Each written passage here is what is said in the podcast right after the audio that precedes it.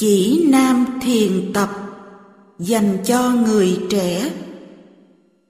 Tác giả Thiền sư Nhất Hạnh Người đọc Hướng Dương Pháp danh Hạnh An Lời giới thiệu Sách Chỉ Nam Thiền Tập này là để dành cho những người trẻ. Sách được lấy về từ trang nhà làng Mai xuống. Có thể sách còn dài hơn, nhưng chúng tôi, ban biên tập trang nhà làng Mai, muốn in những gì đã có để cống hiến ngay cho bạn trẻ. Thầy chúng tôi viết chỉ nam thiền tập cho người trẻ, viết từ từ. Thầy không dùng máy vi tính để viết, thầy luôn luôn viết tay. Có những chữ không rõ, tôi phải đoán. Mỗi khi thầy viết được vài chương, thầy đưa cho tôi để đánh máy và đưa lên trang nhà. Người trẻ viết thư về làng Mai rất nhiều, chia sẻ những khó khăn, buồn vui của mình. Và thầy chúng tôi căn cứ trên những thao thức ấy để viết sách chỉ nam thiền tập cho sát với căn cơ người trẻ. Có một lần ngồi trên võng cạnh bờ suối nội viện Phương Khê, thầy hỏi tôi, các con muốn thầy viết tiếp gì cho chỉ nam thiền tập? Ngồi dưới đất bên chân thầy, tôi thưa, nhiều người trẻ thấy như mất hướng, lạc lõng, không biết đi về đâu. Xin thầy chỉ cho một con đường. Sau đó, thầy đã viết mấy chương về nhà thương gia cấp cô độc và cho thấy ông cấp cô độc có một con đường lý tưởng, một con đường tâm linh và điều này mang đến cho ông và gia đình ông rất nhiều hạnh phúc. Trang nhà làng Mai do một số các sư chú sư cô trẻ phụ trách. Điều này giải thích tại sao trang nhà làng Mai có vẻ trẻ trung, bồng bột và có khi hơi náo nhiệt. Chúng tôi có tất cả sáu người, sư cô Uyên Nghiêm, sư cô Bội Nghiêm, tôi, Kỳ Nghiêm và các sư chú Pháp Cầu, Pháp Tuyên, Pháp Hoạt. Các thầy và các sư cô lớn ở làng Mai cho phép chúng tôi tự ý điều hành trang nhà. Các vị chỉ đứng sau làm cố vấn mà thôi.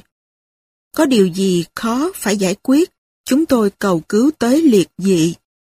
Được niềm tin cậy của các anh chị lớn, chúng tôi rất có hạnh phúc trong khi làm trang nhà làng Mai. Có khi chúng tôi dại dột làm những lỗi lầm khá lớn, nhưng các thầy và các sư cô không bao giờ la rầy quở mắng, mà chỉ nhẹ nhàng chỉ bảo thôi. Trang nhà có một bạn trẻ. Thầy chúng tôi luôn luôn muốn giữ liên lạc ưu ái với các bạn trẻ.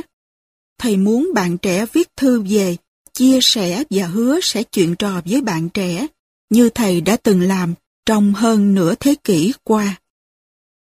Thầy viết, mỗi khi đi thiền hành về, tôi thường có ý viết để nói chuyện với những người bạn trẻ. Ngày xưa, tôi đã từng là người trẻ tuổi. Tôi đã có những thao thức, những khổ đau, những tìm kiếm. Tôi biết hôm nay, anh, chị cũng thế, cũng đang có những thao thức, những khổ đau, những tìm kiếm. Có rất nhiều đề tài để mình nói chuyện với nhau. Nhưng tôi muốn anh đề nghị đề tài. Đề tài lấy từ những thao thức, khổ đau và tìm kiếm của chính mình. Bạn đang có khó khăn với bố mẹ trong việc truyền thông ư. Bạn đang bị người yêu giận hờn.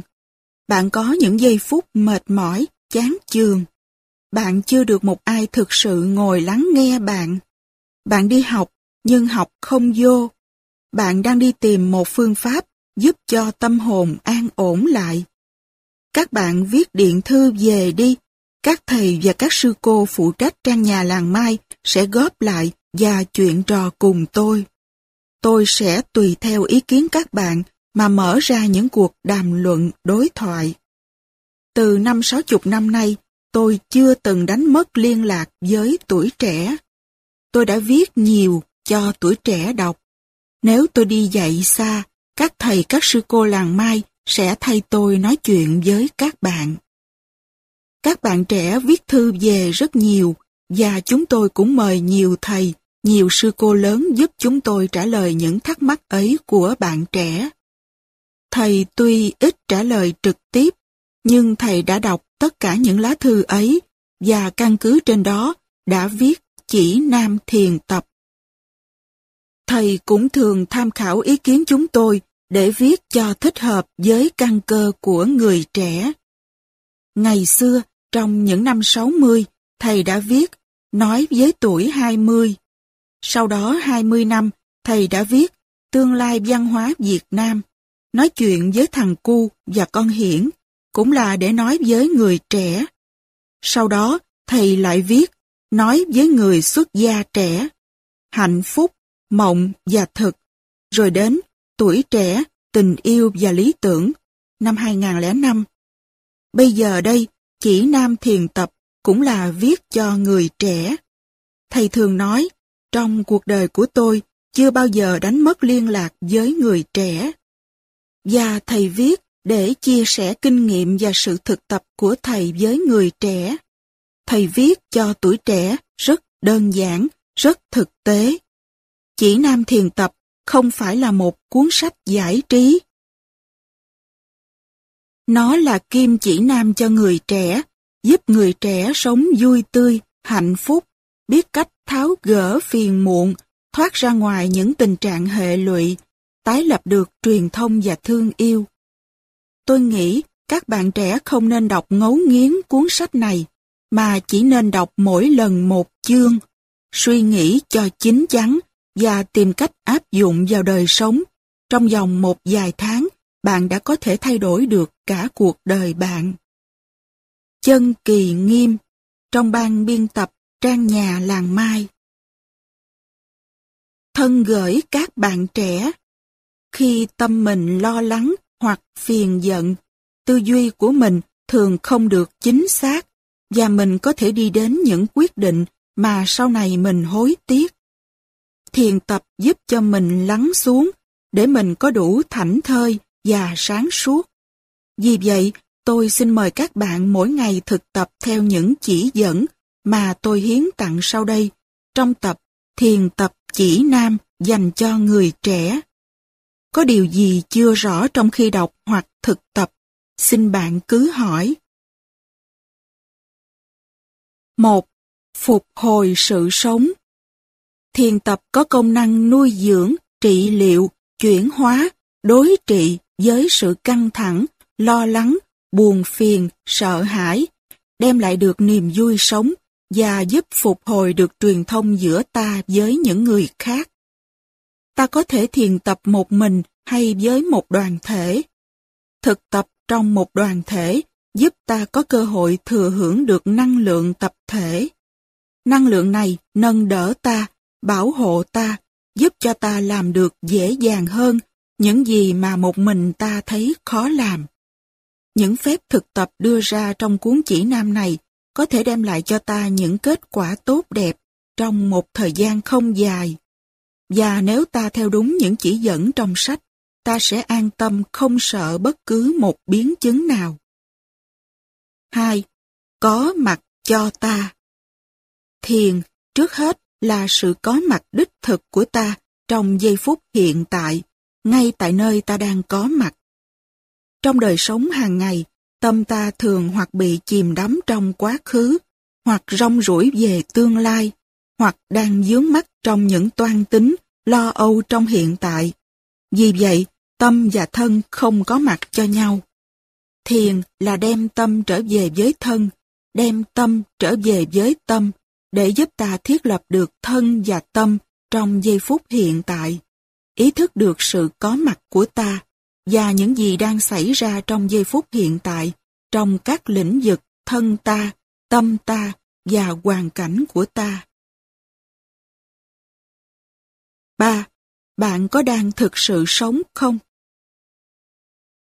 Có mặt trong giây phút hiện tại có nghĩa là đang thực sự sống và đang tiếp xúc với sự sống trong ta và xung quanh ta. Nếu tâm ta hoặc bị lôi kéo bởi quá khứ, hoặc bởi tương lai, hoặc bởi những toan tính lo âu, hoặc hờn giận, thì ta không thực sự đang sống đời sống của ta. Nhà văn Pháp Albert Camus có nói tới những kẻ sống như một người chết. là như vậy. Sống có nghĩa là có mặt để tiếp xúc sâu sắc với sự sống trong ta và xung quanh ta. Đọc tới đây, xin bạn ngồi thẳng lên và để ý tới thế ngồi thẳng của bạn. Bạn hãy mỉm cười để chứng tỏ là bạn đang có ý thức về cái lưng đang ngồi thẳng của bạn. Rồi bạn thở vào một hơi chậm chậm và duy trì ý thức ấy. Thở ra, bạn cũng duy trì ý thức ấy. Bạn đang ngồi thẳng và mỉm cười trong suốt thời gian của hơi thở ra. Nếu bạn thấy làm như thế là dễ chịu, bạn có thể tiếp tục thêm một phút nữa, duy trì lưng thẳng, ý thức nụ cười và hơi thở. 4. Bây giờ và ở đây. Cái khả năng nhận biết cái gì đang xảy ra trong giây phút hiện tại, đạo bụt gọi là chánh niệm, gọi tắt là niệm. Tiếng Phạn là Smitri, tiếng Pali là Sati, tiếng Anh là Mindfulness. Đó là năng lượng đưa tâm trở về lại với thân thể, để thân và tâm hợp nhất, thân tâm nhất như, để thân tâm được thiết lập trong giây phút hiện tại. Ta có thể sử dụng hơi thở, bước chân hay nụ cười để làm phát hiện năng lượng ấy, ý thức ấy. Chánh niệm chính là ý thức ấy. Ý thức bao giờ cũng là ý thức về một cái gì. Chánh niệm cũng thế. Khi ta để ý tới hơi thở của ta, thì đó là chánh niệm về hơi thở. Và hơi thở ấy được gọi là hơi thở có chánh niệm. Khi ta có ý thức về từng bước chân chúng ta đặt trên mặt đất, thì đó là chánh niệm về bước chân. Và bước chân ấy được gọi là bước chân có chánh niệm. Vì thế, thực tập hơi thở có chánh niệm hoặc bước chân có chánh niệm là chế tác năng lượng chánh niệm và duy trì năng lượng chánh niệm.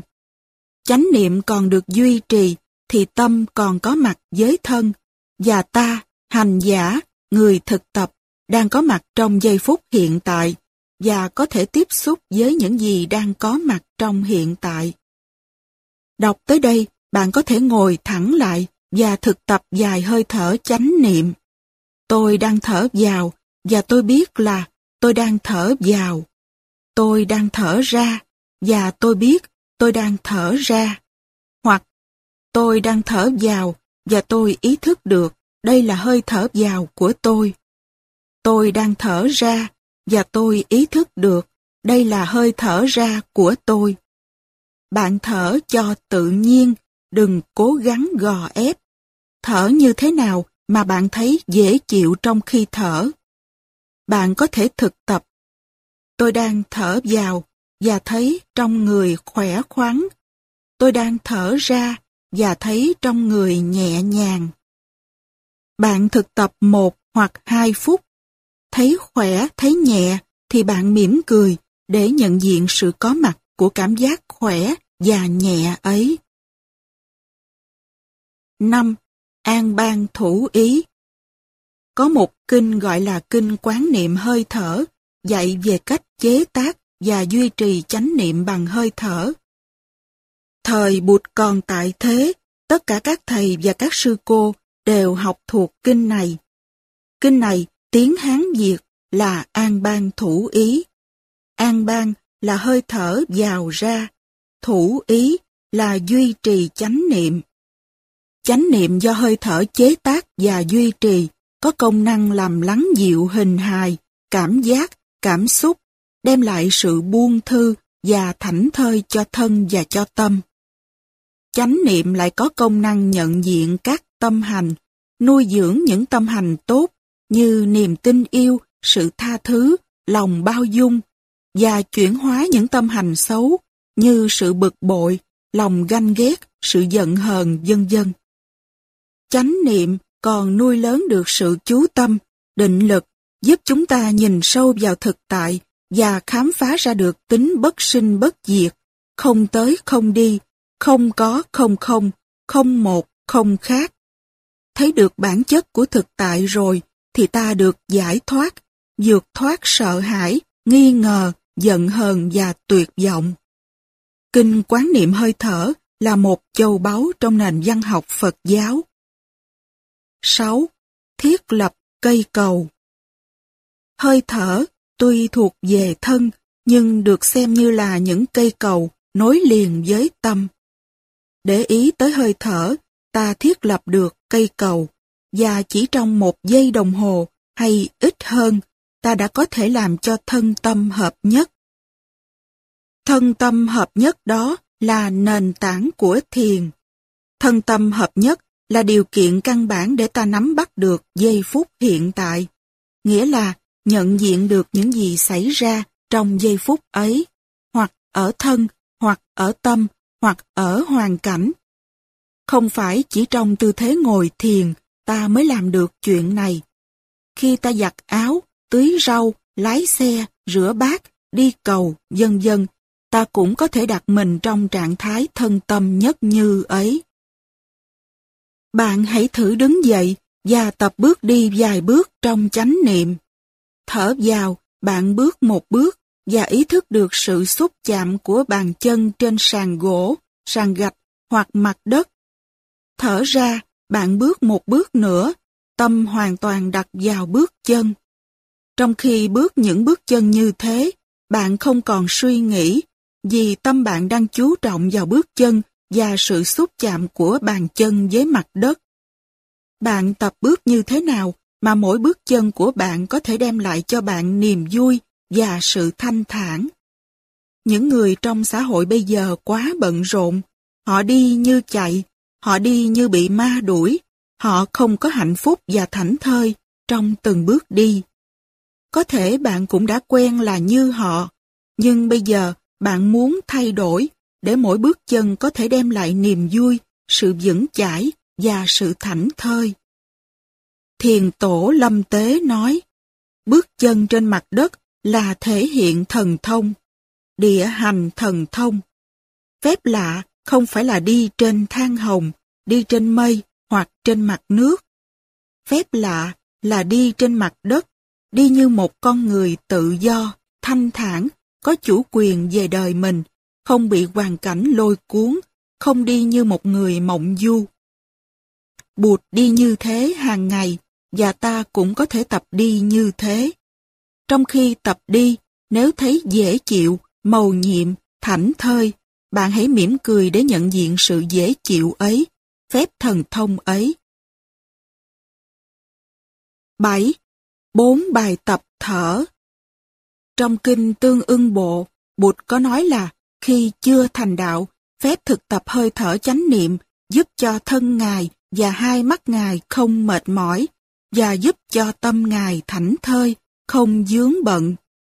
Có nhiều kinh trong tạng Hán, cũng như trong tạng Pali, dạy về phép quán niệm hơi thở.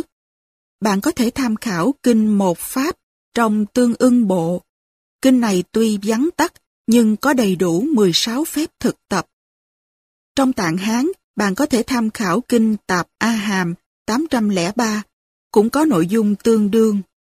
Bốn bài tập đầu giúp bạn nhận diện hơi thở, theo dõi hơi thở, nhận diện thân thể và buông bỏ sự căng thẳng trong thân thể. Bạn có thể thực tập bốn bài tập này trong bất cứ tư thế nào của thân thể, nằm, ngồi, đi hoặc đứng.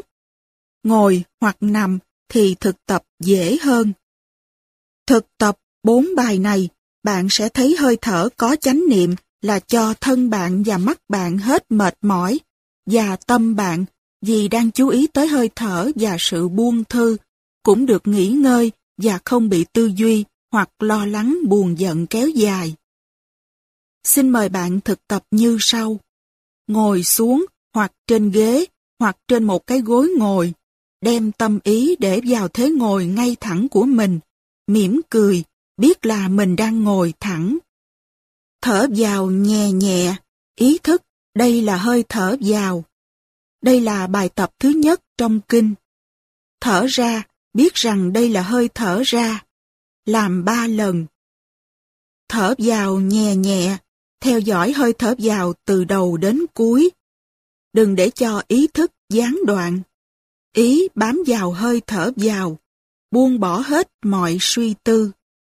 đối tượng của ý bây giờ chỉ là hơi thở vào. Thở ra nhẹ nhẹ, theo dõi hơi thở ra từ đầu đến cuối. Đối tượng duy nhất của tâm ý là hơi thở ra, đừng để cho ý thức ấy gián đoạn. Làm ba lần. Nếu bạn cảm thấy khỏe khoắn, dễ chịu và thích thú trong khi thở, đó là một dấu hiệu rất tốt. Đây là bài tập thứ hai. Theo dõi hơi thở vào và hơi thở ra. Đừng để cho ý thức ấy gián đoạn. Với hai bài tập trên, bạn bắt đầu có niệm và có định. Định là Samadhi. Thở vào nhẹ nhẹ, trong khi hơi thở vào nhận diện được hình hài mình. Thở vào, tôi ý thức được sự có mặt của cơ thể tôi. Thở ra, tôi buông bỏ mọi sự căng thẳng trong cơ thể tôi. Đây là bài tập thứ ba và thứ tư trong kinh quán niệm hơi thở. Chính nhờ hai bài tập này mà ta có thể buông thư, giúp cho cơ thể buông bỏ những sự căng thẳng, giúp cho cơ thể lắng dịu, nghỉ ngơi. Khi cơ thể có cơ hội lắng dịu và nghỉ ngơi, thì cơ thể bắt đầu có khả năng tự trị liệu. Bạn đâu cần đọc tiếp, mời bạn xếp sách lại và đi thực tập thử đi, trong tư thế nằm hay ngồi. Ngày mai đọc tiếp cũng được. 8. Lo cho tâm trước đã. Có thể là trong lúc này, có những điều không vừa ý đang xảy ra trong gia đình, trong cộng đồng hay trong công việc của bạn. Những điều bất như ý đó đã và đang khiến cho bạn lo lắng và bực bội, làm cho bạn không được nhất tâm trong khi thực tập thiền. Bạn có khuynh hướng muốn nghĩ tới những điều bất như ý ấy và cứ suy nghĩ phải làm thế nào để giải quyết mọi chuyện để tình trạng có thể chuyển đổi và đi theo ý mình muốn. Những lo lắng, bực bội và suy nghĩ đó làm cho tâm bạn bất an, rối rắm và làm cho năng lượng của niệm và định yếu đi. Nếu đó đang là tình trạng của bạn, thì bạn phải lập tức nhìn kỹ để thấy được một sự thật. Khi tâm ta bất an, buồn bực và rối rắm, thì những suy tư của ta sẽ không sáng suốt, và những gì ta làm trên căn bản của sự rối rắm và buồn bực sẽ có thể làm cho tình trạng xấu hơn. Căn bản là ở nơi tâm, và điều quan trọng nhất là làm cho tâm an lại. Tâm an lại thì suy tư mới sáng suốt và hành động mới không sai lầm.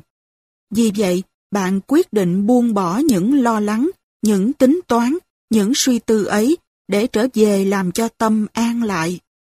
Tâm mình không an thì mình không có hạnh phúc, dù hoàn cảnh có tốt đẹp và thuận lợi. Phải lo cho tâm trước, đừng dội lo cho cảnh. Tâm an thì ta mới thấy được cảnh rõ ràng và chuyển hóa được hoàn cảnh. Và bạn quyết định phải làm cho tâm an trước. Mà muốn làm cho tâm an thì sự thực tập là quan trọng nhất. Tâm an rồi, sự bực bội và lo lắng không còn nữa, thì ta đã có hạnh phúc rồi, và ta có thể chấp nhận được hoàn cảnh. Hạnh phúc là tùy tâm, chứ không phải là tùy cảnh. Bạn hãy nhắc nhở bạn điều ấy nhiều lần, và chương 8 này của tập sách, bạn có thể đọc lại mỗi ngày để thấy cho rõ cái ưu tiên là tâm, chứ không phải là cảnh. Mỗi khi đang thực tập mà những bực bội, lo lắng hay tính toán nổi dậy, thì bạn hãy mỉm cười, nhận diện chúng và nói, ta lo cho tâm ta trước đã, rồi trở về với sự thực tập. 9. Lợi ích của thiền tập Những bài thiền tập mà chúng ta đã nói tới và bạn đã thử đem ra áp dụng đều có mục đích làm lắng dịu thân tâm. Những thực tập này giúp ta không sa vào tình trạng căng thẳng và lo lắng có thể đưa tới tật bệnh. Nếu có căng thẳng và lo lắng, thì sự thực tập giúp ta buông bỏ căng thẳng và lo lắng, để cơ thể ta bắt đầu khả năng tự trị liệu.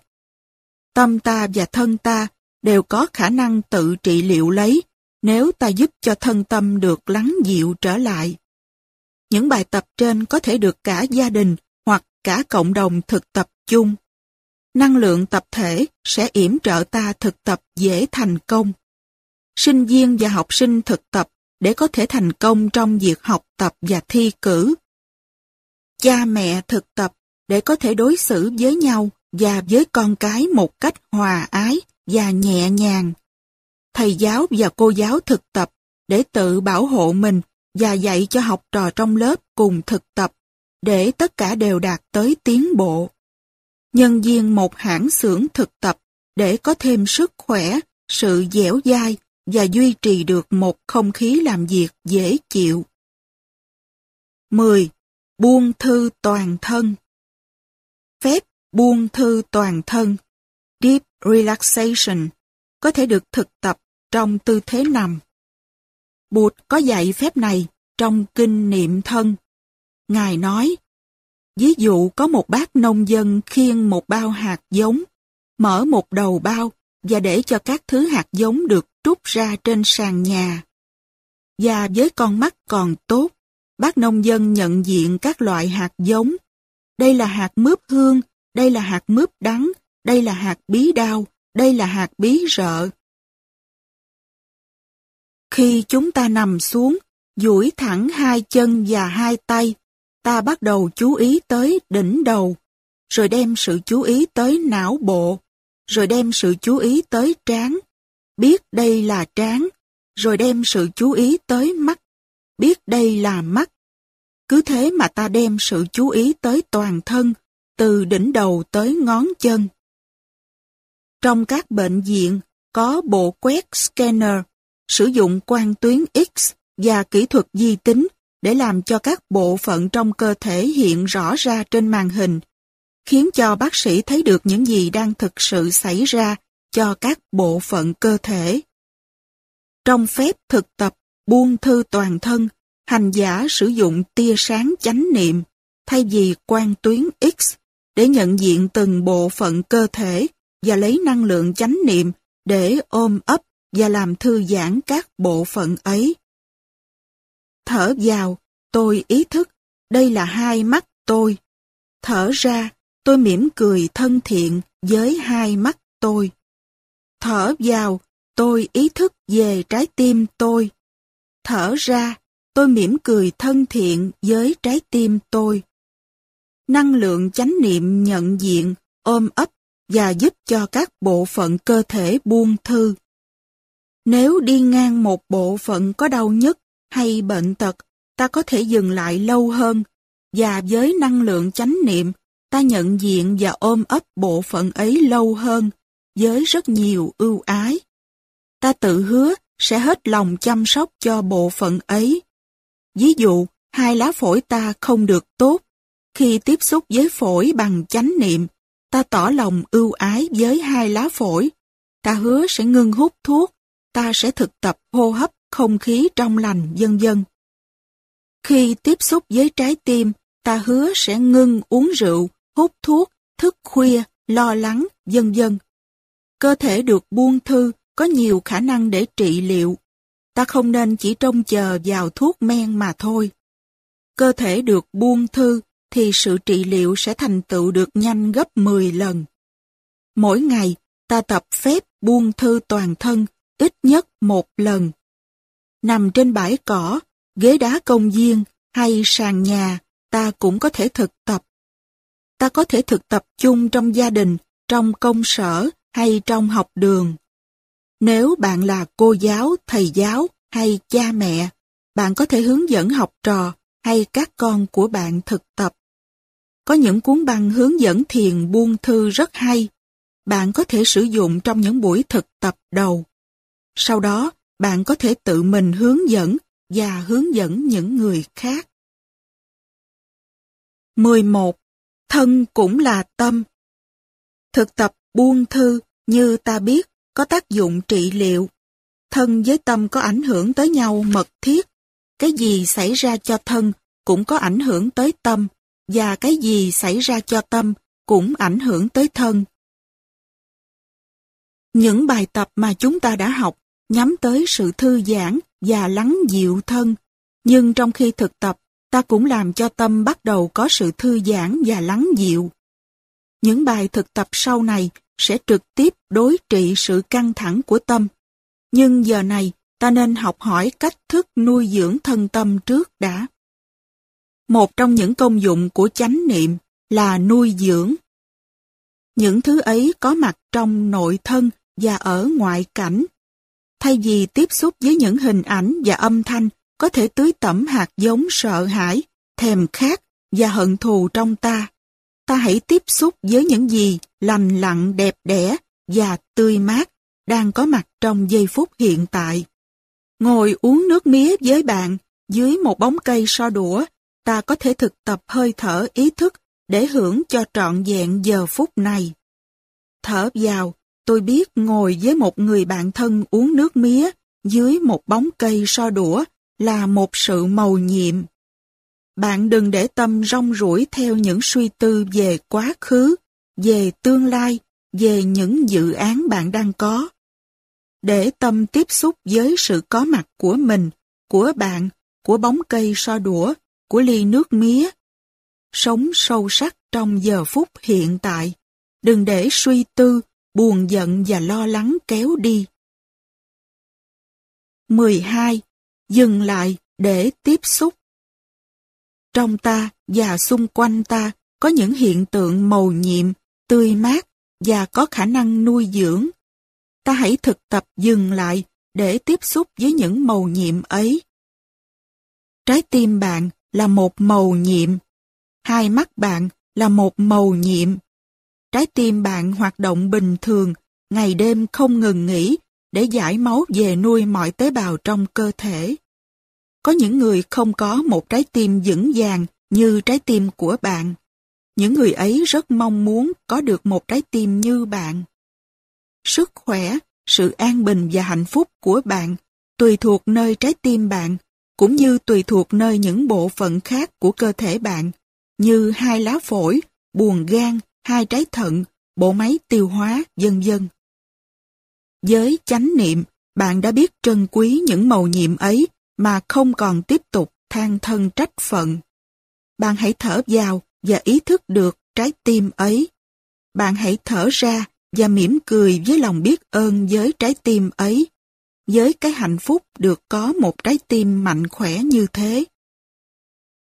Bạn hãy thở vào và ý thức được hai con mắt của bạn. Hai mắt bạn còn tốt, có phải không? Có một thiên đường của hình thể và sắc màu đang có mặt cho bạn. Bạn chỉ cần mở mắt ra là tiếp xúc được với thiên đường màu nhiệm ấy. Trời xanh, mây trắng, liễu lục, bông hồng, trăng vàng, nước bạc. Nếu tâm bạn thanh thản, không dướng bận, thì tất cả những thứ ấy là của bạn. Nguyễn Công Trứ nói, kho trời chung mà vô tận của mình riêng. Thi sĩ có đủ thảnh thơi và ý thức để nhận diện và tận hưởng những nhiệm màu của thiên đường đang có mặt. Mái tóc của mẹ, nét mặt của em thơ, bạn phải biết trân quý trong giờ phút này. Nếu không, tất cả đều sẽ trở thành quá khứ. Những buồn giận, những lo toan, những bức xúc trong bạn là những gì làm cho bạn mất đi cái tự do và cái thanh thản cần thiết để bạn có thể sống những giây phút sâu sắc và nhiệm màu của đời sống hàng ngày. 13. Thiền đi Thiền đi cũng là một phép thực tập có công năng nuôi dưỡng và trị liệu. Thiền đi là đi từng bước trong chánh niệm. Bạn có thể phối hợp hơi thở và bước chân, để mỗi bước chân có thể giúp bạn tiếp xúc sâu sắc với sự sống màu nhiệm bên trong và bên ngoài. Thở vào một hơi, bạn bước một bước, và bạn có ý thức tỏ tường về bước chân ấy. Bạn có thể đem sự chú ý đặt vào lòng bàn chân, và mỗi khi bàn chân chạm vào mặt đất, con đường hay sàn gỗ, bạn ý thức được sự tiếp xúc giữa bàn chân với mặt đất hay sàn gỗ ấy. Để hết tâm trí vào sự tiếp xúc ấy, như khi chiếc bảo ấn của một vị quốc dương đặt xuống và in vào một bản chiếu chỉ truyền lệnh xuống thần dân. Cũng như vị quốc dương chịu hoàn toàn về nội dung của tờ chiếu chỉ, bạn có chủ quyền hoàn toàn về chủ quyền của bạn. Một bước chân như thế mang theo rất nhiều năng lượng của niệm, mindfulness, và định, concentration. Bước chân ấy rất vững chãi. Vững chãi ở đây có nghĩa là chủ quyền thật sự.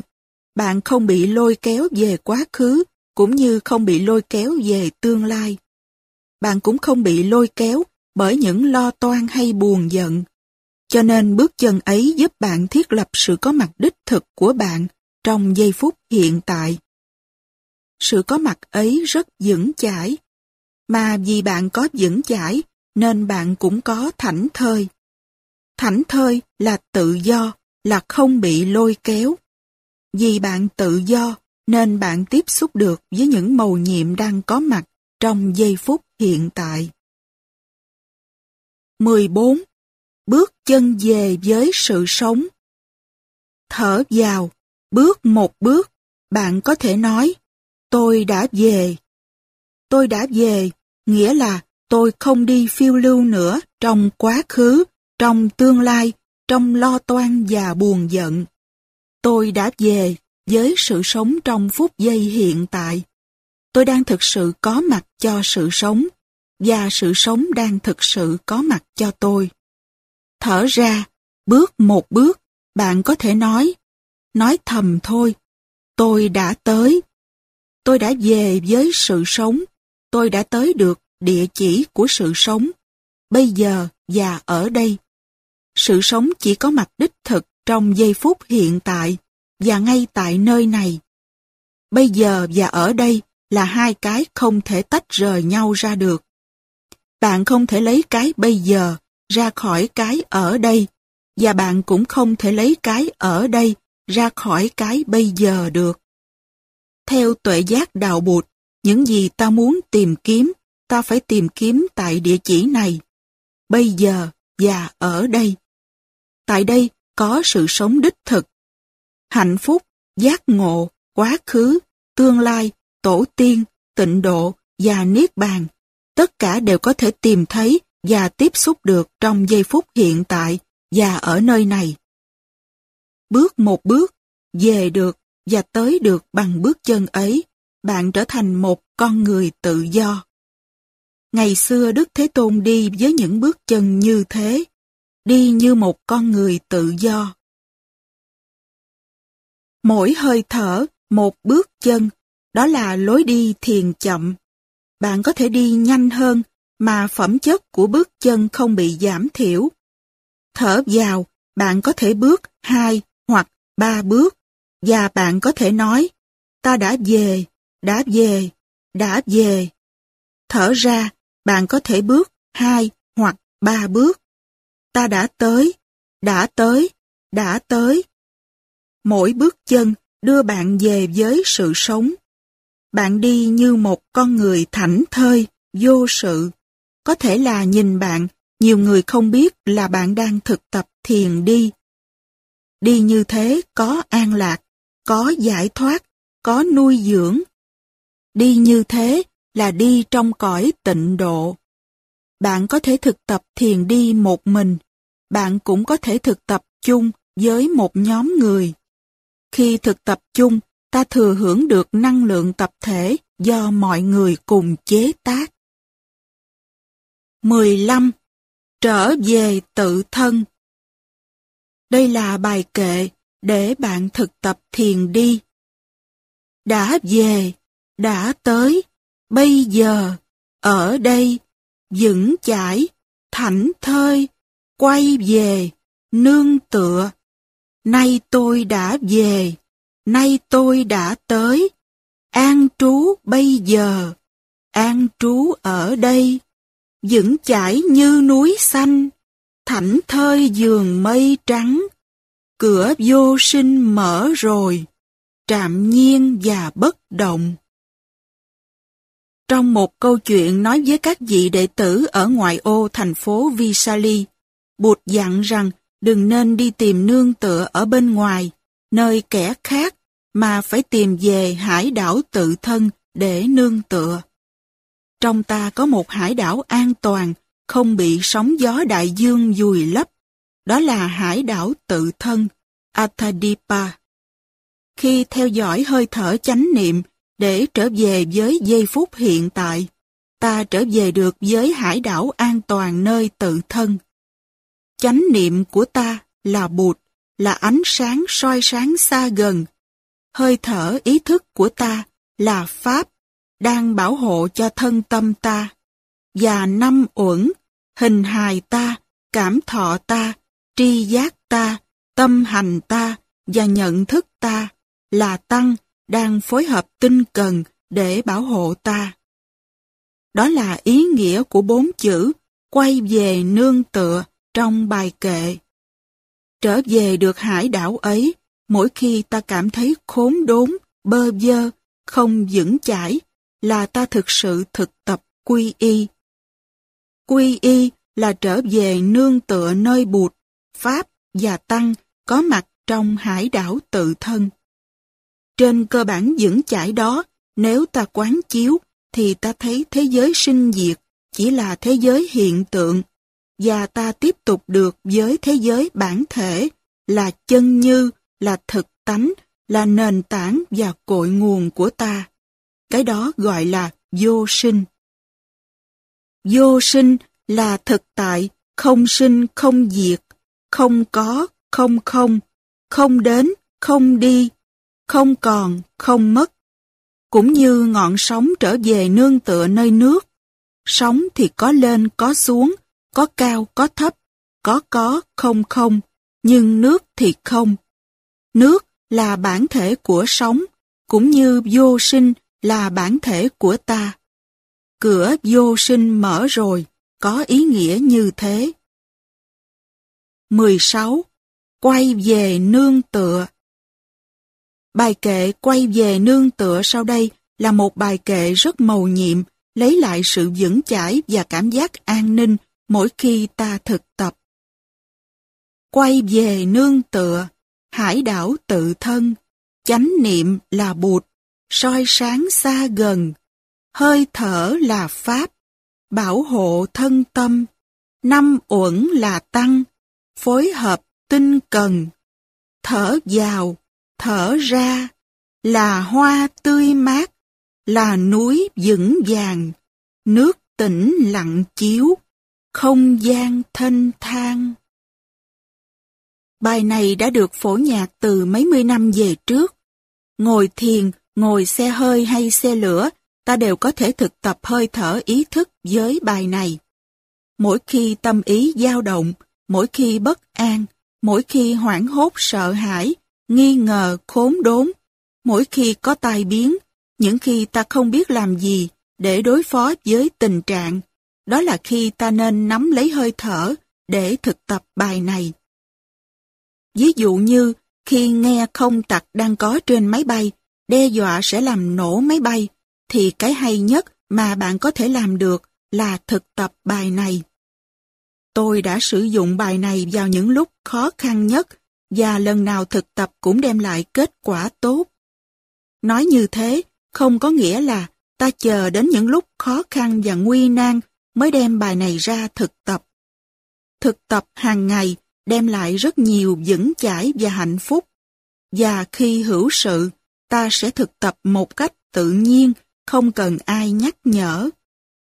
Bài này, nếu bạn biết thực tập thường xuyên, sẽ cứu được bạn vào những giờ phút khó khăn và lâm nguy nhất.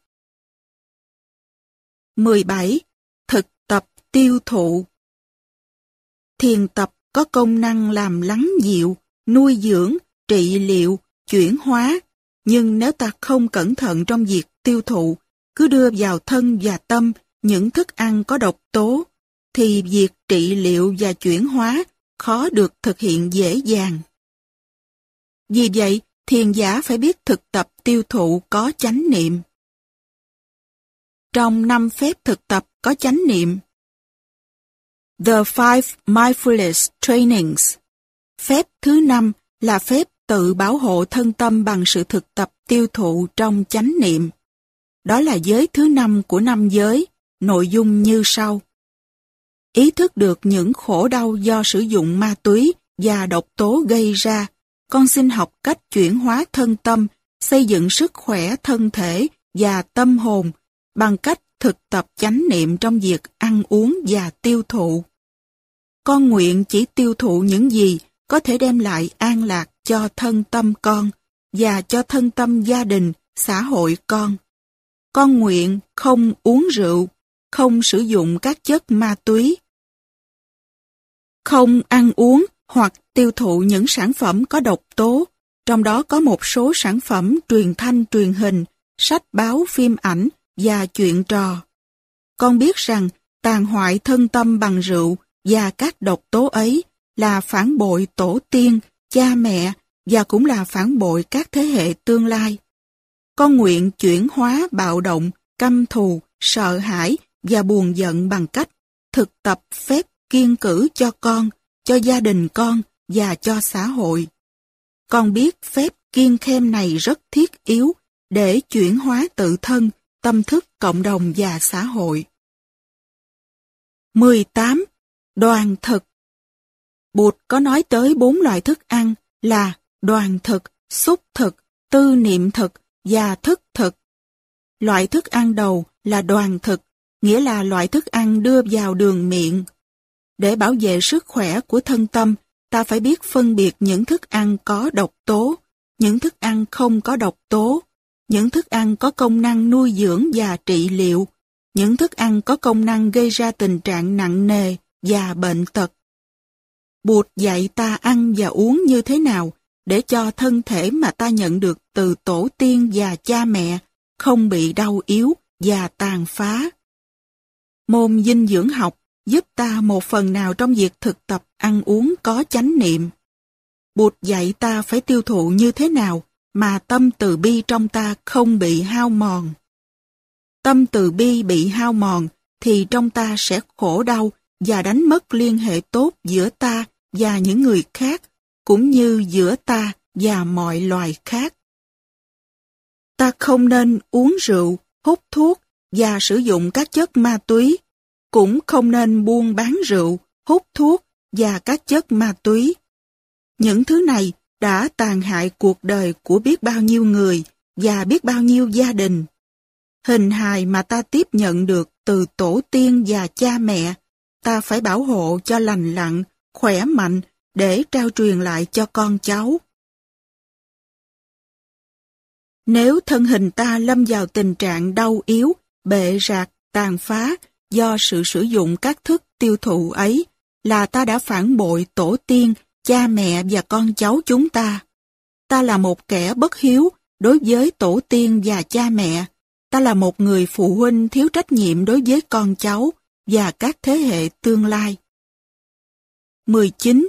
Xúc thực Loại thực phẩm thứ hai mà Bụt nói tới là xúc thực, tức là những gì ta tiêu thụ bằng năm giác quan còn lại là mắt, tai, mũi, thân và ý. Những gì ta thấy bằng mắt, nghe bằng tai, ngửi bằng mũi, xúc chạm bằng thân và tiếp xúc bằng ý đều là những sản phẩm ta tiêu thụ. Những hình ảnh, âm thanh, hương vị, xúc chạm và ý tưởng mà ta tiếp thu hàng ngày phải có tính cách nuôi dưỡng lành mạnh. Nếu những thức ấy có chứa đựng độc tố như thèm khát, bạo động, kỳ thị, hận thù và tuyệt vọng, thì thân tâm ta sẽ bị tàn phá vì chúng. Một khi ta đưa chúng vào thân tâm, chúng trở thành những tùy miên, asrava, nghĩa là những chất liệu độc hại tiềm tàng trong chiều sâu tâm thức. Những tùy miên, tùy là đi theo, miên là ngủ, thường phát hiện và trở thành nội dung của dòng tâm thức hàng ngày, thúc đẩy hoặc lôi kéo ta đi về những nẻo về độc hại. Ta không làm chủ được ta, đó cũng là vì chúng. Truyện Kiều có câu, ma đưa lối quỷ dẫn đường, lại tìm những chốn đoạn trường mà đi, cũng để nói đến chuyện này. Ma quỷ ở đây chính là những khối tùy miên nằm trong chiều sâu tâm thức. Vì thế cho nên ta phải rất cẩn thận.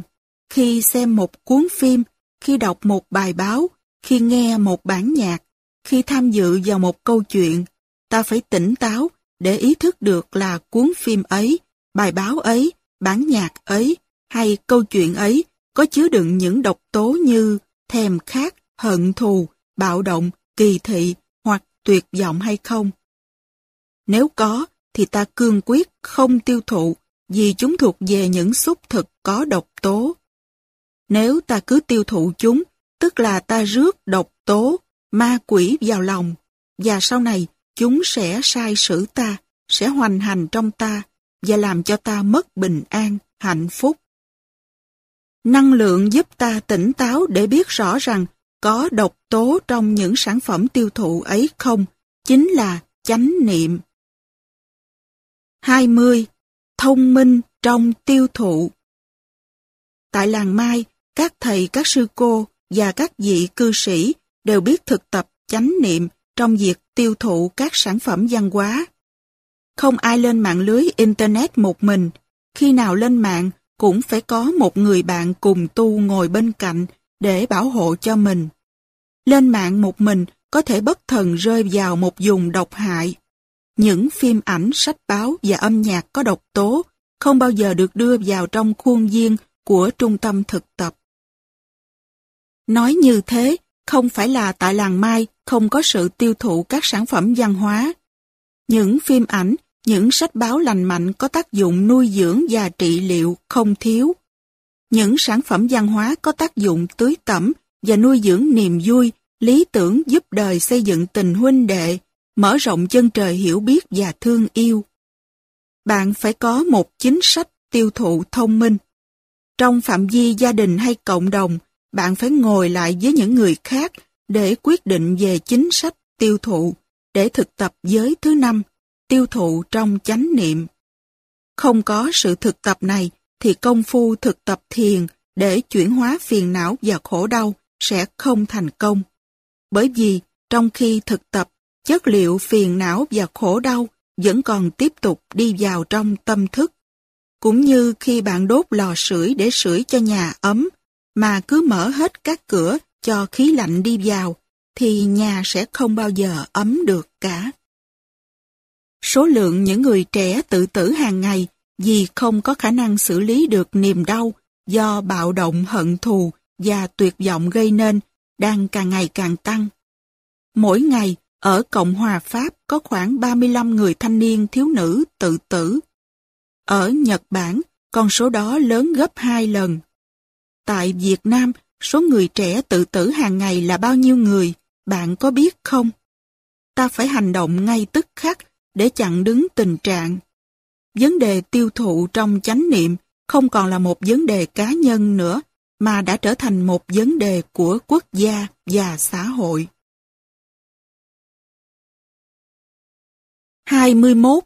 Tư niệm thực Loại thực phẩm thứ ba là tư niệm thực, tức là mong ước và hoài bão sâu sắc nhất của mỗi chúng ta.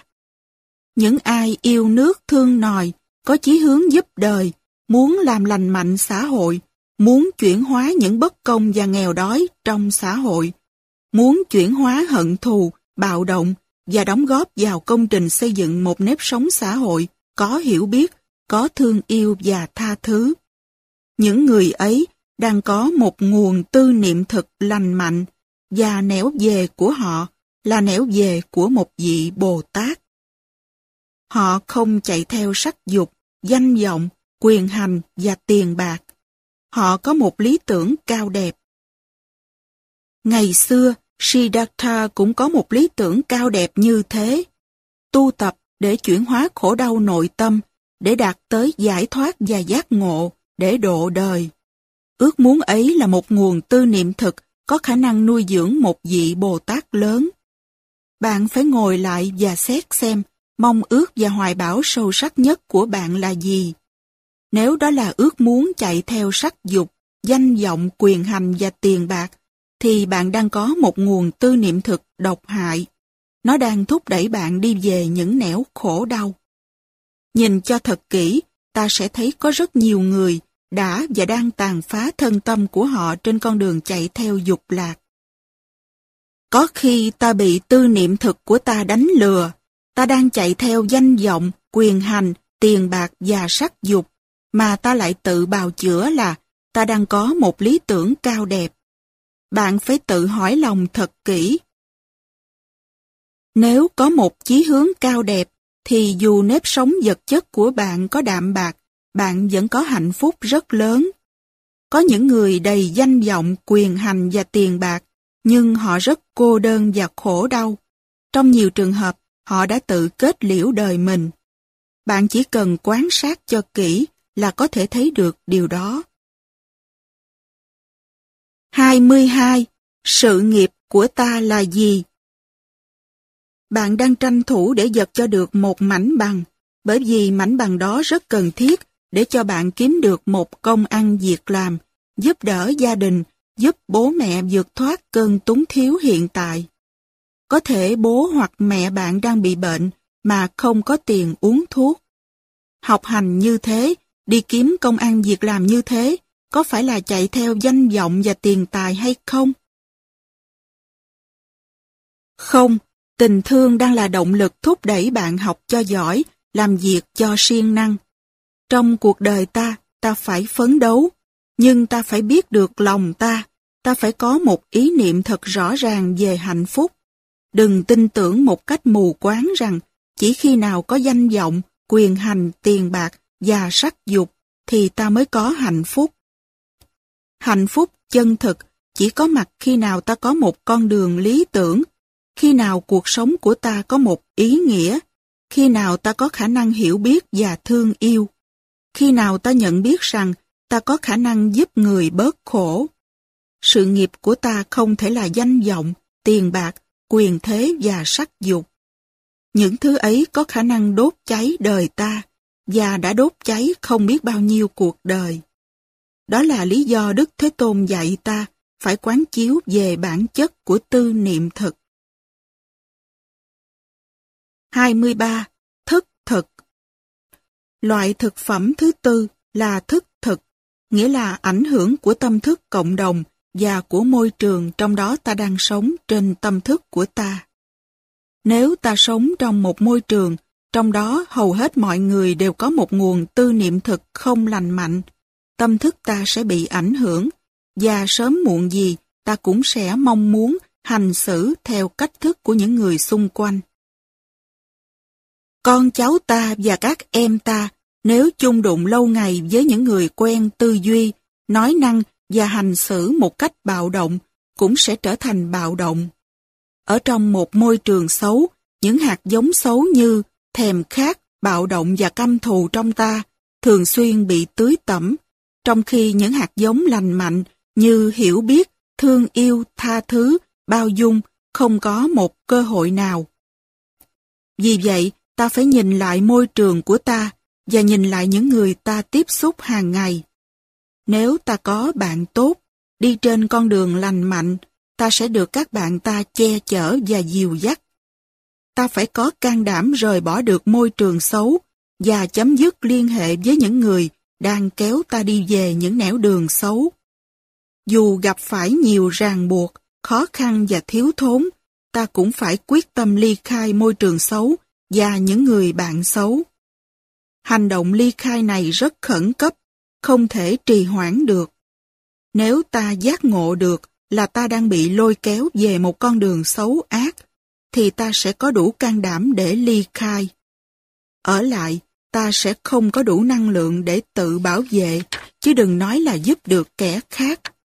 Sau này, khi ta đã đạt tới vững chãi và có đông đảo bạn hiền, ta mới có khả năng để giúp họ chuyển hóa môi trường và tâm thức. 24. Niềm đau ấy từ đâu?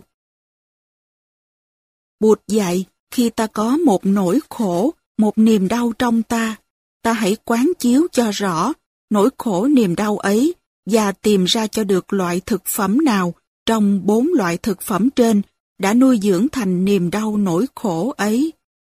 Bụt nói, không có gì có thể tồn tại được nếu không có thực phẩm nuôi dưỡng nó. niềm đau hay nỗi khổ của ta cũng thế. Nó có thực phẩm của nó. Nếu ta cắt đứt nguồn thực phẩm ấy, thì niềm đau nỗi khổ ấy cũng sẽ tiêu tan. Giáo lý, bốn loại thực phẩm được Bụt nói rõ trong một kinh gọi là kinh tử nhục.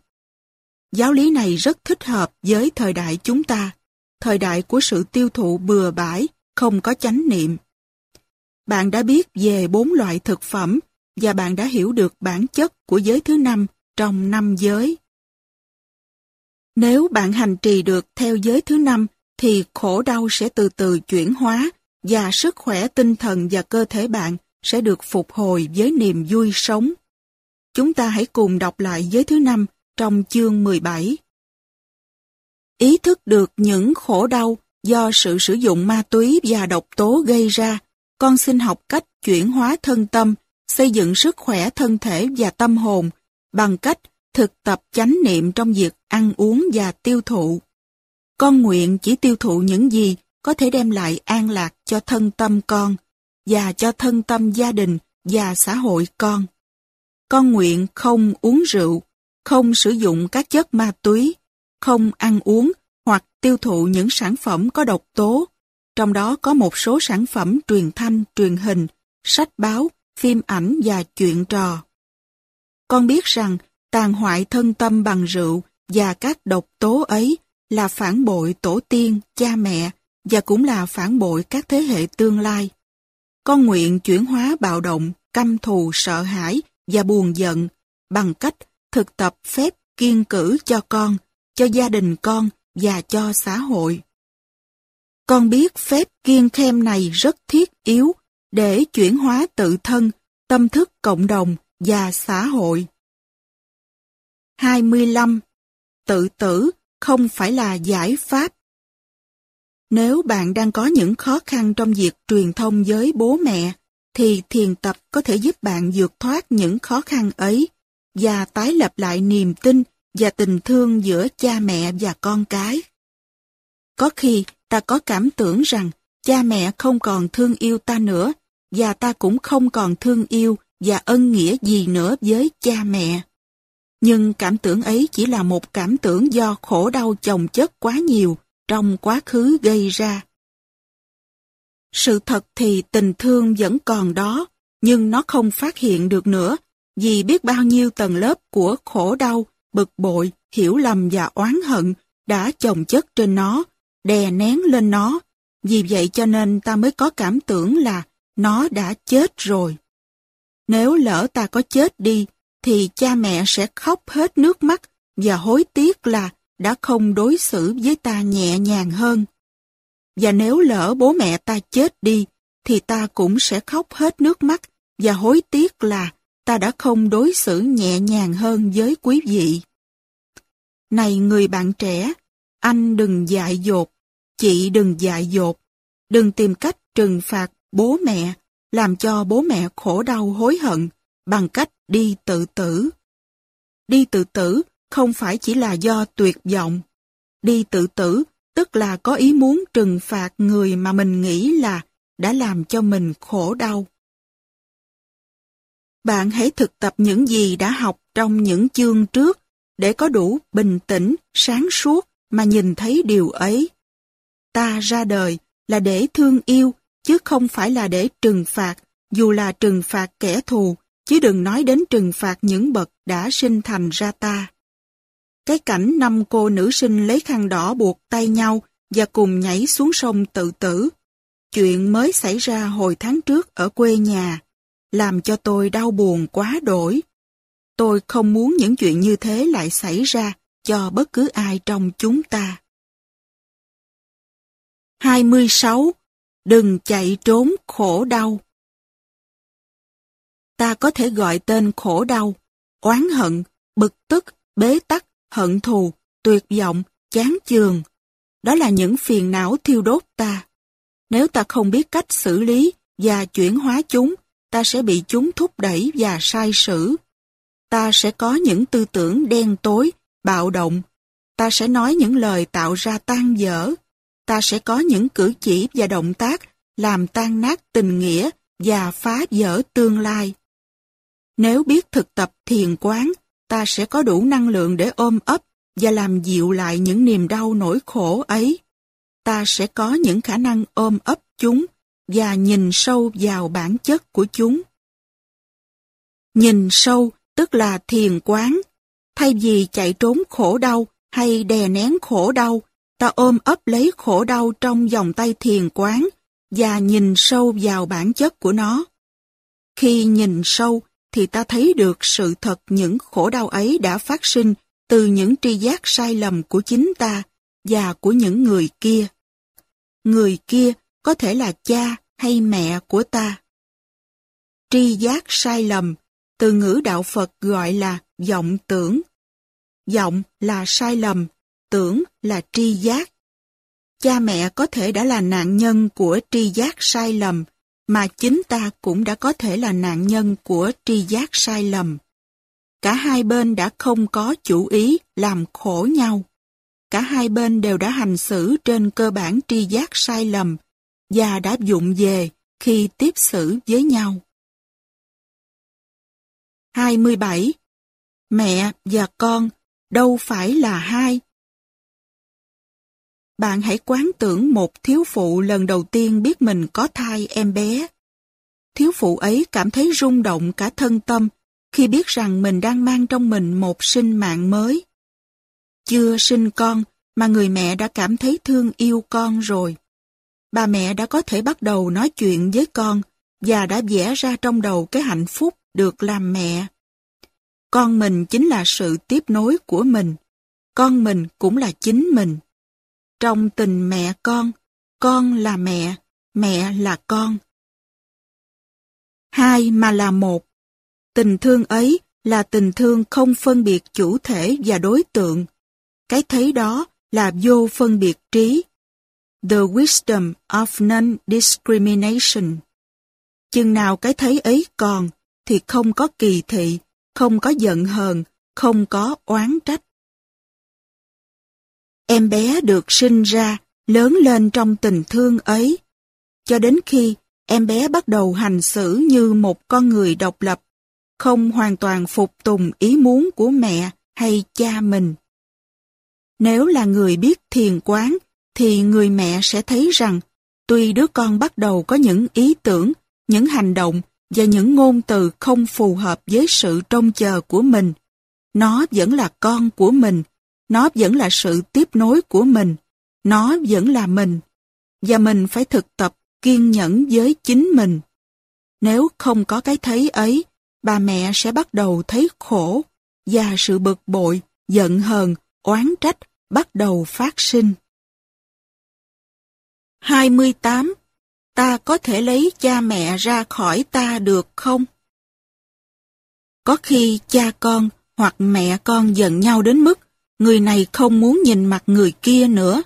Và tệ hơn, người này không muốn nhìn nhận người kia là con mình nữa, hoặc là cha, hoặc là mẹ mình nữa. Đó là một sự tình đáng tiếc.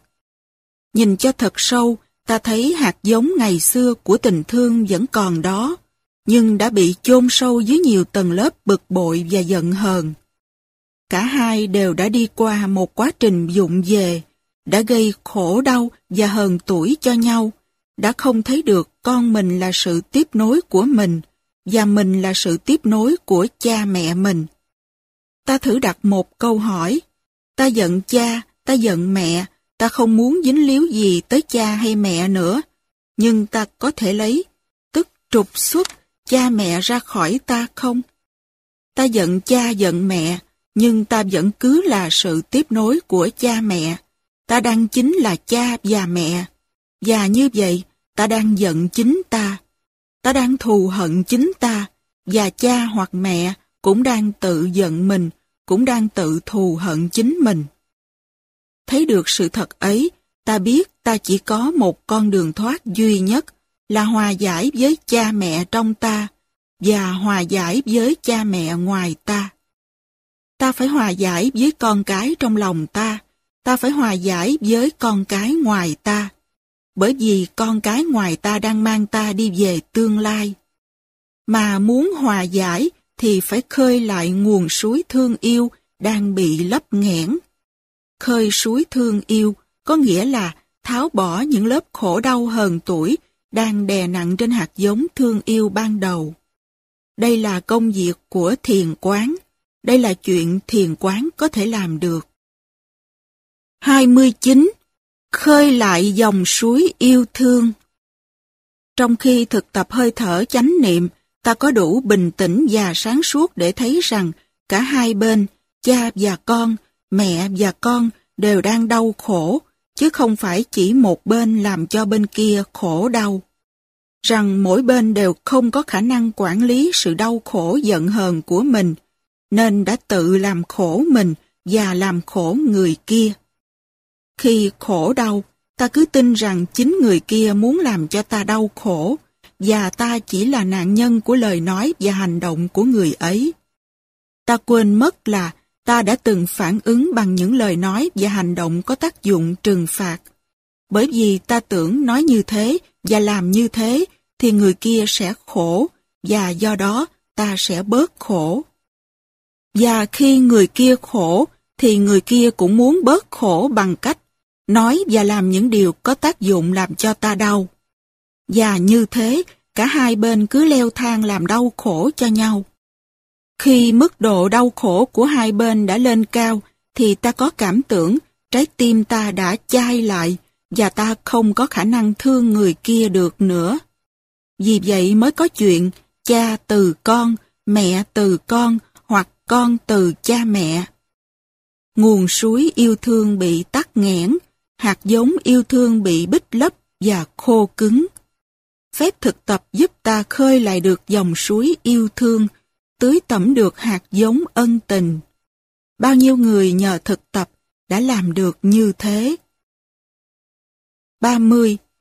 Bi thính Phép thực tập đầu để khơi suối yêu thương là phép thực tập lắng nghe. Lắng nghe là hạnh nguyện của Bồ Tát Quán Thế Âm.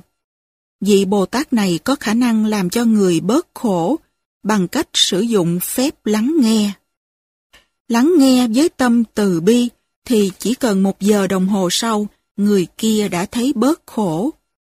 Lắng nghe với tâm từ bi được gọi là bi thính, compassionate listening.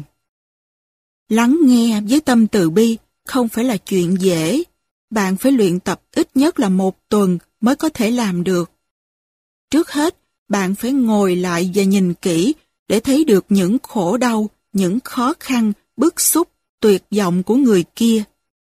Có thể là bậc thân sinh ra mình đã không có khả năng nhận diện, ôm ấp và chuyển hóa được những khổ đau của bản thân, nên đã tự làm khổ mình và trút xuống bạn những đau khổ không được chuyển hóa ấy. Chưa ai từng giúp được người ấy, kể cả bạn. Bạn đã không giúp được người ấy, mà bạn còn làm cho tình trạng nặng nề thêm vì những phản ứng xuất phát từ sự bực tức và khổ đau của bạn. Bạn biết là bạn có một phần trách nhiệm trong cái khổ đau và bức xúc của người ấy. Người ấy cần được giúp đỡ để thoát ra khỏi tình trạng ấy. Thay vì nhận được sự giúp đỡ, người ấy lại bị trách móc, giận hờn và trừng phạt. Trực tiếp hoặc gián tiếp chứng tỏ rằng mình không cần đến người ấy cũng là một sự trừng phạt. Tự làm khổ mình, đi tự tử cũng là một sự trừng phạt. Chỉ khi nào quán chiếu mà thấy thương được người kia, thì bạn mới bắt đầu có khả năng thực tập lắng nghe người ấy. Lắng nghe là để giúp người kia bớt khổ. 31. Nghe tận nguồn cơn Bước thứ hai là nắm cho vững hơi thở chánh niệm từ bi trong khi nghe. Bởi vì hạt giống bực bội và giận hờn của mình có thể sẽ bị tưới tẩm nếu lời nói của người kia mang tính chất của sự buộc tội, lên án, trách móc. Nếu lời nói của người kia có tính cách chua chát, đắng cay, và nhất là khi người ta có nhiều nhận thức quá sai lầm. Trong khi nghe, bạn phải tự nhắc nhở.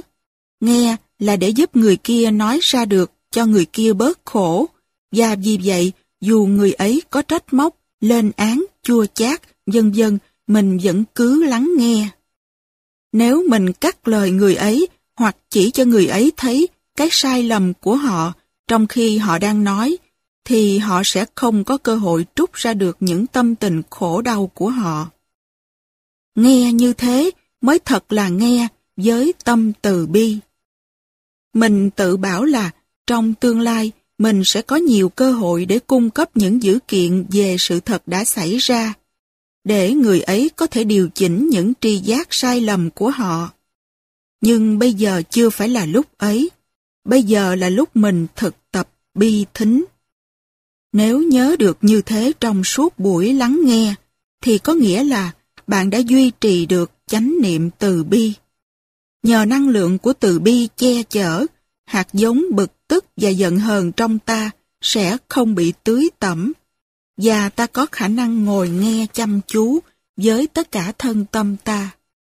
Được như thế thì buổi lắng nghe sẽ có giá trị trị liệu rất lớn. Trong suốt buổi lắng nghe, ta chỉ nên thỉnh thoảng nói một câu ngắn. Tội nghiệp ba quá, tội nghiệp mẹ quá, vậy mà con không biết. Ba nói thêm cho con nghe đi, mẹ nói thêm cho con nghe đi. Con rất muốn nghe để được hiểu thêm tấm lòng của ba, của mẹ. 32. Ba ơi, ba giúp con đi. Bắt đầu buổi lắng nghe, bạn phải sử dụng ái ngữ. Nếu sau khi quán chiếu, nhìn thấy được nỗi khổ niềm đau và những khó khăn mà vị thân sinh ra mình chưa vượt thắng được, tự dưng bạn thấy trong lòng dâng lên một niềm thương cảm và bạn muốn giúp cho người ấy được bớt khổ. Với niềm thương cảm ấy, bạn có khả năng sử dụng được ái ngữ, thứ ngôn ngữ mà lâu nay bạn không sử dụng được. Bạn có thể nói, thưa ba hoặc thưa mẹ, con biết lâu nay bà có nhiều phiền muộn và bức xúc trong lòng. Con đã không giúp được ba, mà lại còn làm cho tình trạng khó khăn hơn. Con đã phản ứng bằng sự giận hờn, sự trách móc. Con đã nói và đã làm những cái gây thêm khó khăn và khổ đau cho ba. Con đã quá dụng về. Con xin ba tha thứ cho con vì những dụng về lầm lỗi đó.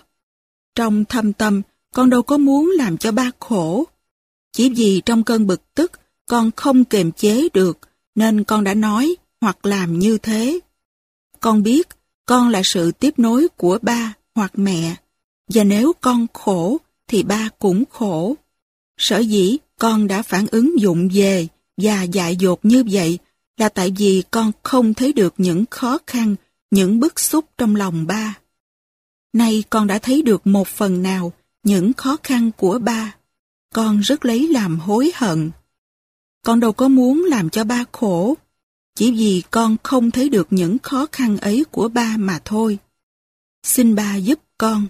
Xin ba nói cho con nghe thêm về những khó khăn và bức xúc của ba, để con có thể hiểu ba thêm, và để từ nay về sau, con sẽ không còn dại dột, trách cứ và phản ứng một cách dại dột nữa. Ba ơi, ba giúp con đi. Nếu ba không giúp con, thì ai giúp được con đây? Ba ơi, con muốn nghe và muốn hiểu. Con sẽ lắng hết lòng nghe ba. Ba nói cho con nghe đi ba. 33.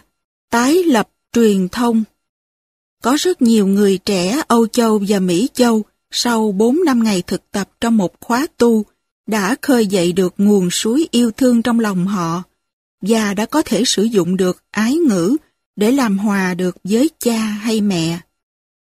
Tôi rất hạnh phúc đã giúp cho không biết bao nhiêu cặp cha con hay mẹ con hòa giải được với nhau bằng phương pháp ái ngữ và lắng nghe. Nếu bạn đang có khó khăn với bậc sinh thành ra mình, tôi xin bạn hãy thực tập để có thể sử dụng được các phép ái ngữ và lắng nghe ấy. Nếu mình có khả năng lắng nghe được cha mẹ, thì cha mẹ sẽ sẵn sàng lắng nghe lại cho mình. Mình có quyền và có bổn phận nói cho cha mẹ nghe tất cả những bức xúc, những khó khăn và những ước vọng sâu kín của mình, với điều kiện là mình sử dụng ngôn từ hòa ái.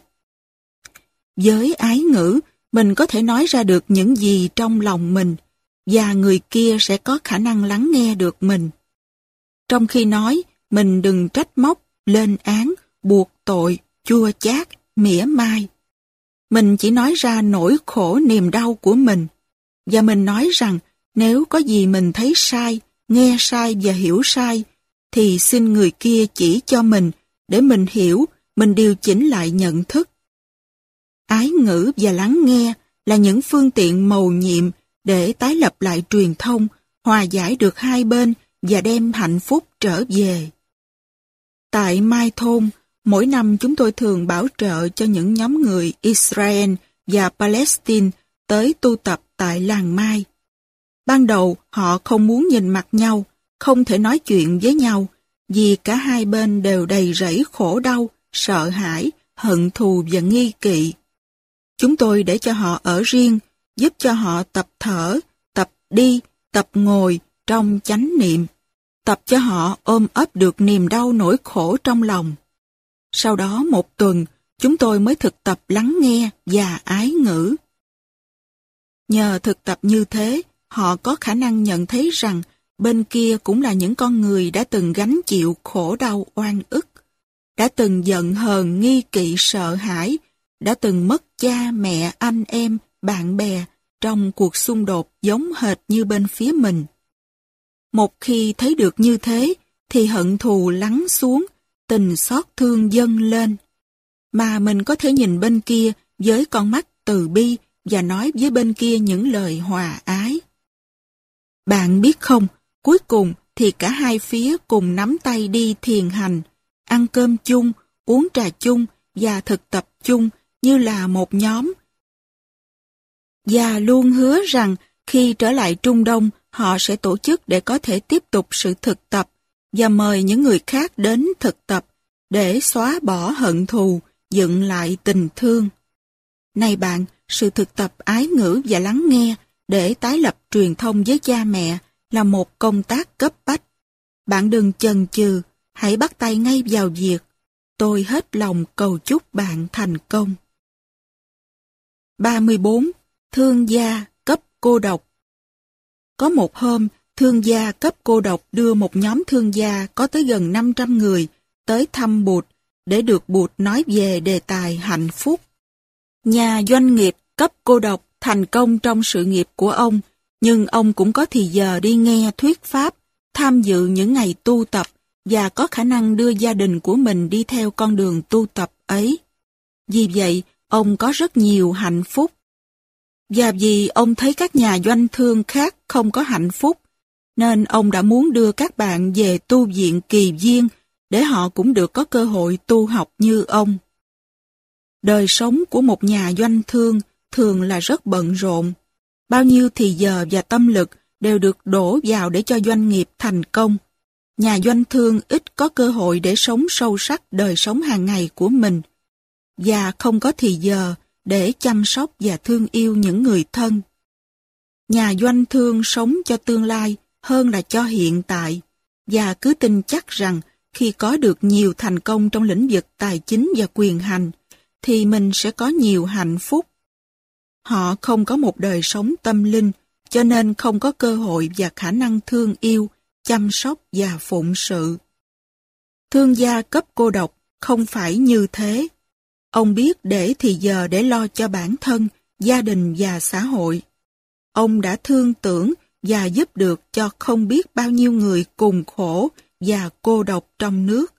Vì vậy, dân chúng trong nước Kosala đã tặng cho ông mỹ hiệu cấp cô độc, nghĩa là người biết thương yêu và cấp dưỡng cho những ai nghèo khổ và cô đơn. Tên thật của ông là Sudatha, tức Tu Đạt. Thương gia cấp cô độc là mẫu người Phật tử tại gia lý tưởng.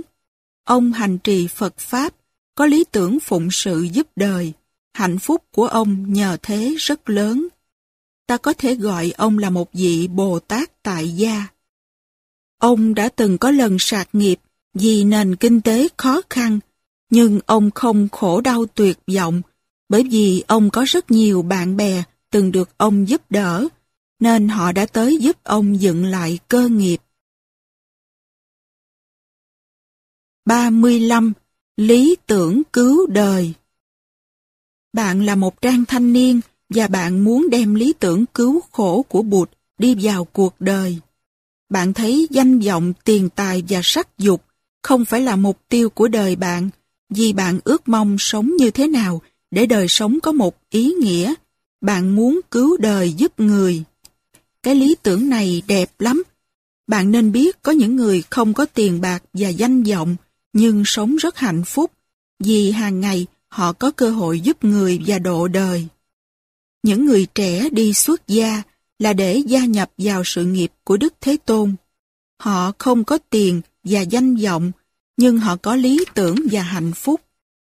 Những người như thương gia cấp cô độc, tuy không xuất gia, nhưng cũng có lý tưởng cứu đời giúp người. Họ không cho những thứ ấy là mục tiêu của đời họ. Bạn có biết khi thương gia cấp cô độc đưa mấy trăm người bạn trong giới doanh thương tới thăm Bụt, Bụt đã dạy gì cho những người này không? Bụt đã cho họ một lý tưởng, một cách sống để họ có thể sống hạnh phúc được ngay trong giây phút hiện tại và có khả năng thương yêu giúp đời độ người. Đó là nội dung Kinh Người Áo Trắng mà Bụt đã nói hôm ấy. Kinh Người Áo Trắng là cuốn sách chỉ nam cho những người trẻ có lý tưởng. Sudatha, tức cấp cô độc, quy y Bụt khi còn là một người trẻ. 36. Bụt đã dạy gì cho các nhà doanh thương? Trước hết, Bụt dạy là ta không đợi đến lúc giàu sang và có quyền hành thì mới có hạnh phúc. Ta có thể sống hạnh phúc được trong giây phút hiện tại. Cụm từ hiện pháp lạc cư, sống hạnh phúc ngay trong giờ phút hiện tại, đã được dịch từ cụm từ tiếng Phạn.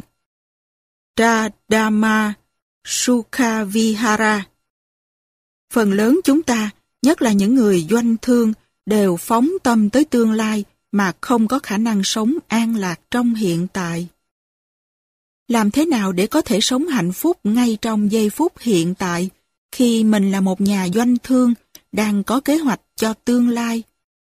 Bụt dạy phải thực tập năm giới và bốn phép tùy niệm. Năm giới của Bụt là sự thực tập về trách nhiệm và thương yêu. Đó là những pháp thực tập chánh niệm cụ thể nhất. Năm giới có thể bảo hộ ta, không để ta rơi vào tình trạng khổ đau và đánh mất tự do. Giúp ta nuôi dưỡng tình thương, cho ta phương tiện và năng lượng để cứu đời giúp người. Bốn phép tùy niệm cũng có công năng như thế.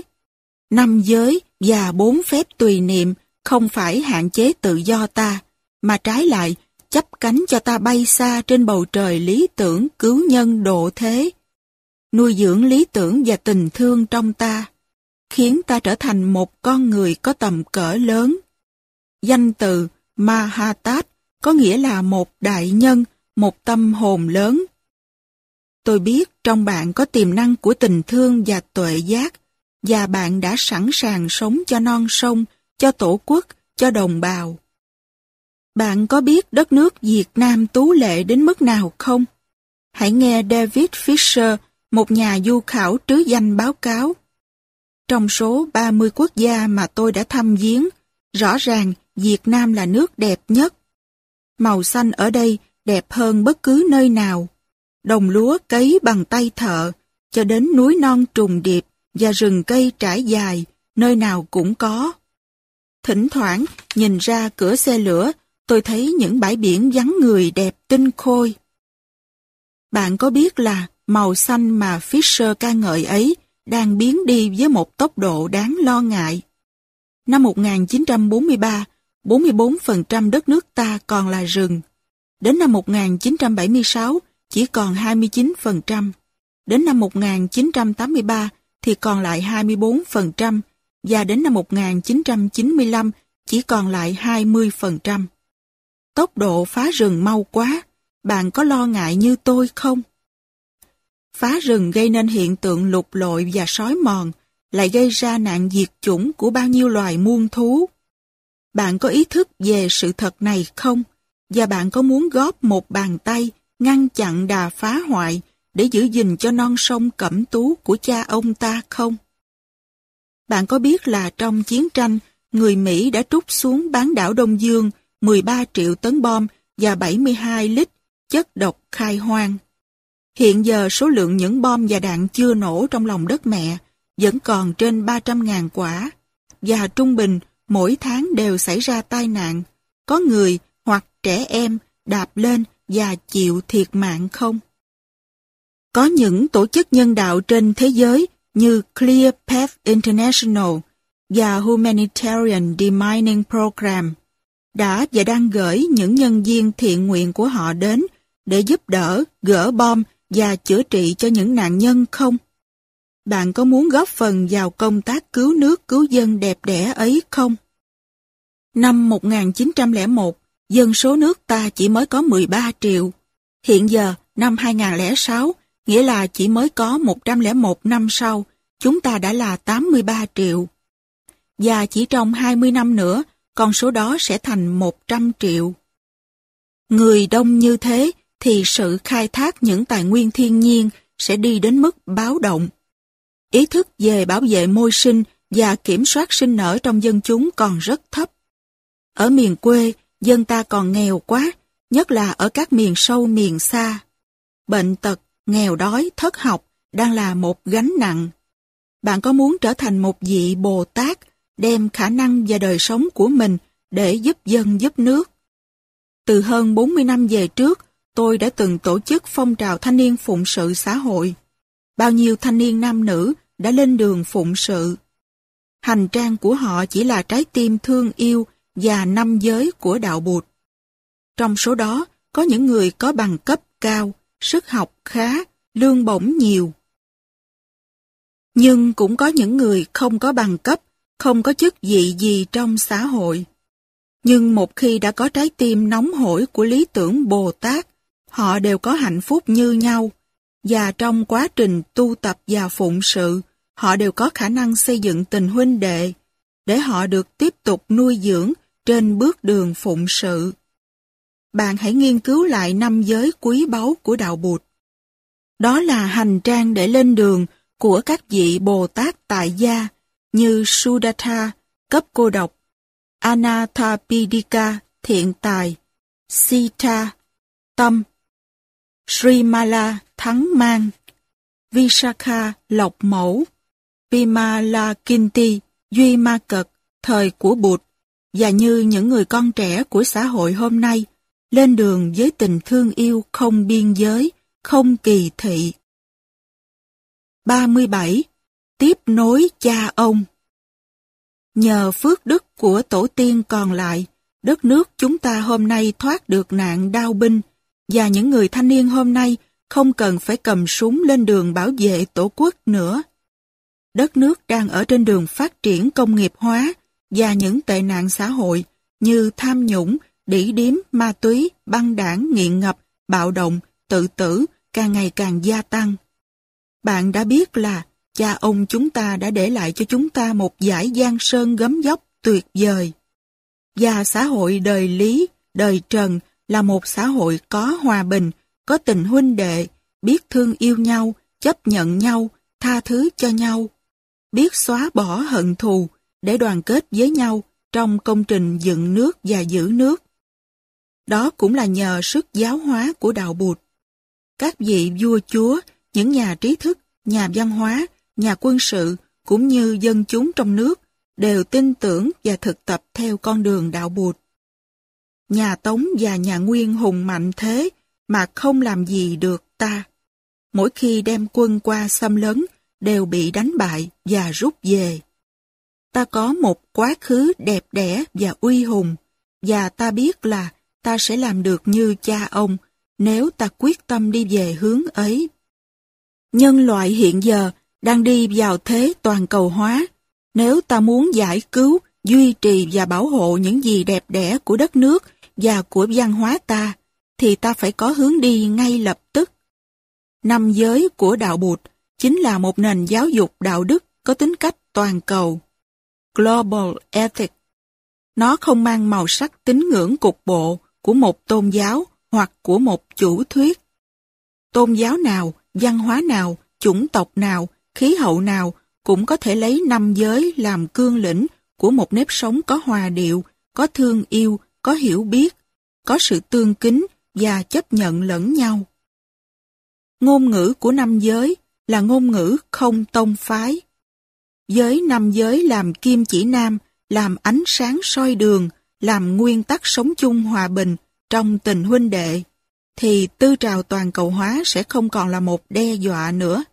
Và ta sẽ có khả năng bảo vệ được những gì đẹp đẽ nhất và quý báu nhất của các nền văn hóa địa phương cũng như của cả hành tinh. 38.